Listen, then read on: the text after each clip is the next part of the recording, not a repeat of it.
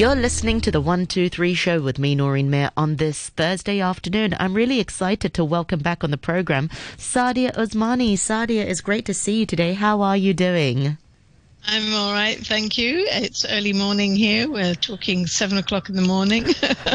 so, good morning and good afternoon to you, Noreen. Yes, good morning and good afternoon uh, to our listeners. Um, we are live this afternoon on Facebook, so uh, do join us there this afternoon if you can. We are on Facebook Live, Noreen Mehra on RTHK Radio 3, and we're chatting with our lovely Sadia Osmani live in London. You've yeah, and I have been since January. exactly. Soon, hopefully, uh, c- coming back. I understand the measures. Uh, uh, if you're flying from back from the UK, starting from the 9th of August, uh, you'll just need to do 21 days in Hong Kong rather than the, the sort of washout countries. Um, I see some people going via Greece or going via Turkey. Yeah. Uh, before, Those places. But soon we were it'll just be contemplating that as well. I was yeah. kind of looking into places and stuff, and I was hoping that we wouldn't have to do that. So yeah, so so n- from next Monday, um, the ban is lifted, and so now it's really like if you are traveling from the UK, you still have to do your 21 days quarantine. I mean, it, it's it is it is good news. I mean, without a doubt, I'm very happy that the ban has been lifted. I'm kind of now in a position where I'm dreading thinking, oh my I got 21 days, and I just have to find. We just have to find someone somewhere where we can stay where it's going to be reasonably sort of comfortable because you know it's a long time 21 days to be in a room and and so you have to think of all sorts of things just a bit of space you have to think of food you have to think of facilities and and so you have know you there's thought lots maybe of really it's better good to websites. quarantine by yourself? Are you sure you want to quarantine with mr sadia? Maybe it's just quite nice to have sort of can you have joining rooms and then just you know not really be with each other that's, that's an idea i do could have a joining rooms. I am um, I must admit, I'm probably one of the uh, couples who are quite happy to be with my husband. I'm sure there are quite a few people who would probably think, do you know what? You quarantine sp- uh, by yourself, and I'll quarantine yeah. because our that's a real test full. of a marriage. Yeah, our floor is full. You've got to have to do quarantine downstairs. Yeah, yeah, it is a real test of a marriage. I'm sure that if you have to be stuck in a room in one room with no place to move. days. Oh. Right. So so if I'm still happily married and still absolutely okay by that by the end of that stage, then wonderful. You know, that's a tested time there. So so that's the kind of predicament I'm in at the moment. And actually one of the reasons that I chose the subject that I'm looking at today was actually based on this, was because um, you know, the, I was going to look at the whole issue of vaccines and why people, you know, opt in and opt out of vaccines. Um, and that isn't just the case. Certainly in Hong Kong, that has been the case where there has been less interest in it. And I think back in May, it was almost one of the lowest places in terms of only about 39% of the population was actually going forward to be vaccinated. I think I'm just looking at the statistics that from the 4th of August, I think it was the first dose, 49.5% of the population had it, second dose, 37.6%, um, and that was on the 4th of August. So, so it's it's getting it's creeping up, but certainly not as fast as you'd want it to.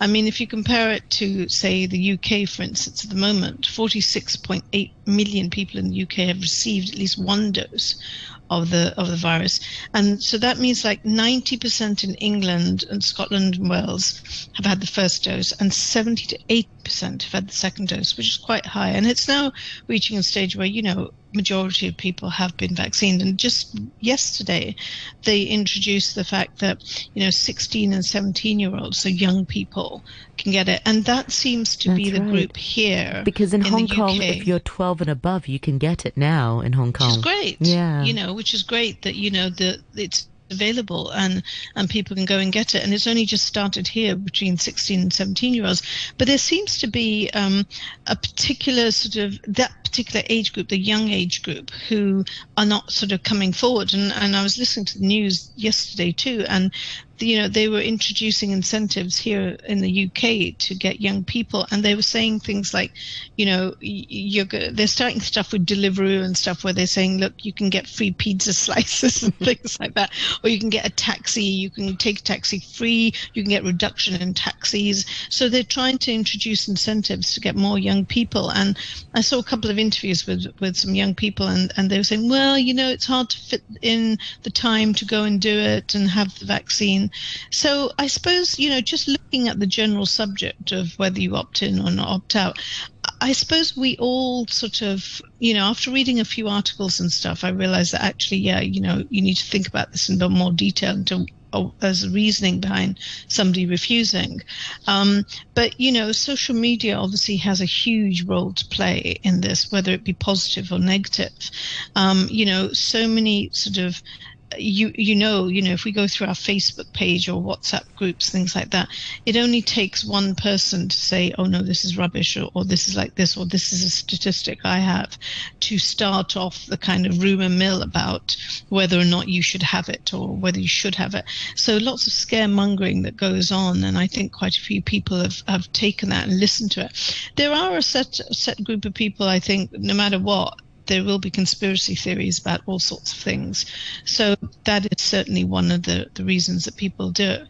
People think twice about it. But I think also quite a few people, you know, with the pandemic, um, it has just taken over completely and and from the word go there has been a huge kind of pressure uh, around us to get this vaccine developed to, to get it moving, to get us safe. And so I'm sure, you know, people, I was going to look at some of the reasons in, in a few moments, but I mean, I mean, that may be certainly an influencing factor in terms of the speed of, you know, just how the pandemic has just taken us over completely in our lives and every bit of our lives and our sudden urgency to, to get a solution to to make things better and and obviously people sort of panic you know once they they find out okay the vaccine is there. Should we take it? Should we not? Um, so, you know, I, I uh, sometimes I think that maybe we need to think about it, but just think travel situation. For me, I feel it now because I think that because in a way Hong Kong may be more vulnerable now because of the fact that less people are vaccinated. So therefore, if people are coming from abroad or whatever, that because they aren't vaccinated, it's it's not safe, you know, and they and they get worried about catching anything or whatever. But what's obviously, the, you know, tw- what, what's the uptake mm. for, for the elderly been like? The, the uptake of vaccination oh. uh, and the of the elderly in the UK been like, Sadia? It's high. It's been, it's almost like now, I think one of the priority groups in the UK when they first started was the elderly and people in care homes and things. And so they were the priority at that time. And I would say, I can't, I haven't got the stat, I was just looking at some stats actually, but I haven't got that stat in front of me. But I know for sure that that was their priority initially to get the elderly done. Yeah. A majority of it, and I would say, you know, 80 to 90% of them have gone through that. And they've been gradually working through the age groups in the UK. So it's only now that they've got to the sort of bottom tier where they thought it's the younger people. But I know that care homes and you know elderly, the elderly and people in homes and in care, etc., were the priority, and they made sure that those people were vaccinated, plus people their carers and things like that. Yeah, the uptake so, in Hong Kong has been rather slow, as you know, especially in the elderly group. That's why they opened the vaccination um, uh, scheme to to those under under 30s and then now under 12 just to boost the, the the uptake. And uh, one of uh, one really good explanation that I heard um, a few weeks ago on Backchat was, and and it was um, Professor Jean Woo, who's emeritus professor of medicine uh, from the Chinese University. She's also from the Institute of Aging. She explained it really well. She said it's because Hong Kong has sort of got. We're in the situation where COVID just isn't really that bad. You know, the, the not a lot of people are dying. Um, the, the elderly sort of think, well, if I don't go out and avoid the crowd, it's not really going to affect me. Um, I'm, I'm, not going to really catch it if I don't go out. So there's no mm. really real incentive for them to, to, to get vaccinated because they feel that the cost benefit is um, is greater. They're more likely to suffer from the side effects of the vaccination itself than from getting COVID. So, um, so it's it's a, yeah. I mean it's great that Hong Kong's controlled it so well, but on the other hand, there's no real imminent danger or, or incentive to push the elderly because they they just think, well, I'm not going to go out, um, I'm not going to really catch COVID, so I'm not going to get vaccinated, which is just really, um, I mean, I, I don't really. It, know I, how to sort of get uh, unless the government sort of comes out with a better sort of I- I initiative to really push that um, for, yeah. for, for, the elderly. And, you know, it comes down to, um, yeah, I think it comes down to, to, to, the government. And I think initially the government really pushed hard for Sinovac. Um, and Sinovac is a great vaccine, you know, um, and it's, it's, a great vaccine, but there's a better one, you know, there's, there's a better one that will sort of um, uh, uh, fight against the, the, the uh, or help you with the Delta variant. Um, but in Hong Kong, again, we've got that half and half. Um, yeah. And so herd immunity is sort of hard to achieve because yeah. Uh, people have taken different uh, vaccines. And it is really important that some of those messages that are coming out, I think that's, you know, they're saying that the, the, there's five C's involved here in terms of how you make a decision about this, right? But certainly, you know, when I was looking at, say, AstraZeneca and the Pfizer BioNTech jabs, supposedly, you know, they reduce hospitalization rates 90 to 96%, you know. And, and I think one of the problems here is that, um, you know, as I said, the five C's were that you have to have confidence. First of all, a person's trust in the vaccines and the efficient and you know the safety of it and the health services that are offering it. You have to make sure that people are completely confident about it. So being able to compare different as you said like you know the sinovac or the astrazeneca or whatever to be able to have clear concise messages about those things and to have the information clearly laid out so people can make their own decisions. Um, and then you know it's interesting because you said about the elderly. The other c one of the other c is, is this whole aspect aspect of complacency where you know because as you say that you know in hong kong certainly things here in the uk things got so bad and i'm sure in europe and other places right. people have seen it. People have seen it with their eyes. They're seeing it in india. They're seeing it in indonesia and philippines and stuff. And this complacency sets in when a person considers that well the disease itself is not really that serious or a risk to their their health because we've and controlled so it so well. Yeah, but it actually is super deadly. Yeah, certainly for the elderly or or or people who have got sort of health issues and stuff like that, that they need to not have this kind of laid back attitude. But you don't want to you don't want to, in, in another way, you don't want to scare people completely and say, no, it's going to come and get you or whatever. But I think it's just about how you get those messages out there. Um, and then the other sort of C was this thing about calculation that you know individual sort of engagement in in the extent of information that is out there you have to kind of weigh up the costs and benefits for yourself. So as you said that like you know quite a few elderly in hong kong were making the decision that well actually you know if i don't go out or if i don't interact with lots of people then uh, i'm i'm not at risk. I should be absolutely fine. But you know it could be from something that you've just some food, something cold that you've just eaten or something that you've touched. So, so we don't know, but I think all of these factors come into it. And that's where I think, you know, it's really important that the messages that come out are absolutely clear and concise about this. The other thing was like, um, things like constraints or convenience, because again, as I said, I heard some young people here saying, oh, well, I can't find the time to go out. I don't know when to go out and do this. So the easier that you make it for pers- people to go and get the vaccine, you know, there are certainly in Hong Kong. I know, you know, this community. Oh, it's been really great. It's, yeah, it's been very good. We can't really fault um, the, the rollout yeah. of it. I mean, sorry that the the, the mm, that the implementation, I mean, it's available yeah. in all these sort of community sports Absolutely. centres, and hospitals, and private clinics if you choose Sinovac. Um, and it's so also they've made it easy, good. the government, yeah yeah, it's also been good in terms of even if you wanted to get tested and, and get ah. tests and stuff, it's reasonably cheap to do it. You totally. can get it done for nothing. So in easy the UK, to get tested in Hong Kong. Well, yeah, what's it like in the UK? Well, in the UK, they have an NHS um, like uh, a rapid test kit you can order one a day which has seven tests in it and you can actually do a covid test in your home and do it in 30 minutes 20 minutes and you will see whether it's negative or you know positive. Um, and then after that if you see that it's positive you stay in. But it's free test which you can do. But where it comes in where it gets expensive is if you need to travel or if you come in and you're quarantining and you need to do a, a test on day two and day eight, uh, and then test release, which can get you to five. So those things kind of add up and they can be very expensive. But general tests that you can do at home with a kit that the NHS send you for free it doesn't cost anything. So that just gets people at least checking to see if they're okay.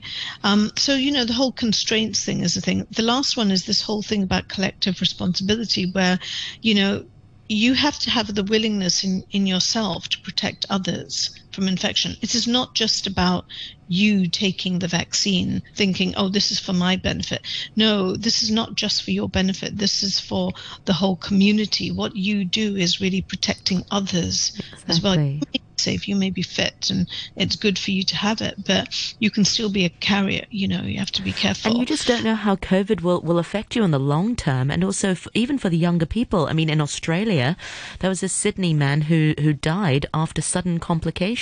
He was 27. That's really young. And he was fit. There was no underlying sort of diseases for him. Um, he was, him and his wife were actually newly married and were, were, were at home. Um, his wife also was tested positive for COVID, and they were both sort of, and they had medical people sort of checking on them daily, and he was fine. And then all of a sudden, he had he had difficulty breathing, and then he was gone. Wow. Yeah, I know. It's it's very sort of unpredictable because you know as much as even when they say that oh young people can't get it, there have been cases where young people got it, and and and I think the scariest part of it is um, the whole long COVID, mm. you know, where people get long COVID and the effects that they have felt. And, you know, this kind of, I know somebody, um, a friend of my daughter's, who is quite young. She's only about 26, 27. And she got COVID and she got COVID a second time. And she oh, has now got long COVID. And What's she just says COVID? that she just, long COVID is where the effects of some of the things that you face when you had it stay with you for a long time. They're just with you constantly. No. They don't go so, like away. Breathlessness so, or so for instance like fatigue mm. that she just said that you know she can't she feels real she gets tired really easily and this this whole tiredness doesn't go away. She's just not herself in terms of not as healthy as she was. And this is a young girl. But long COVID, the effects of it seem to be quite prominent that certain things that they felt when they had COVID are still there. They're still feeling these effects of it. And some damage that was done is with them for a lot longer.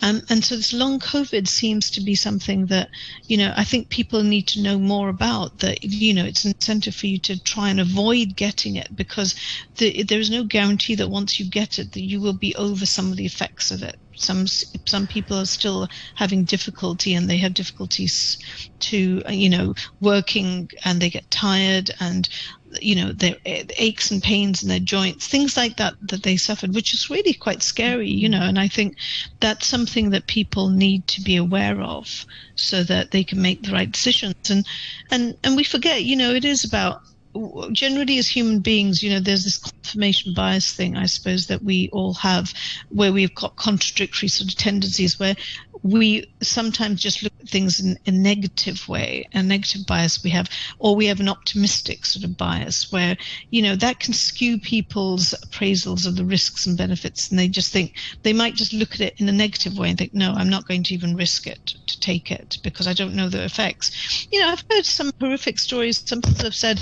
oh, online it says that if you have one of these, um, you know, the vaccines, that in about two years' time, you're going to feel you're not going to live live for very long. It's just like horrific, you know.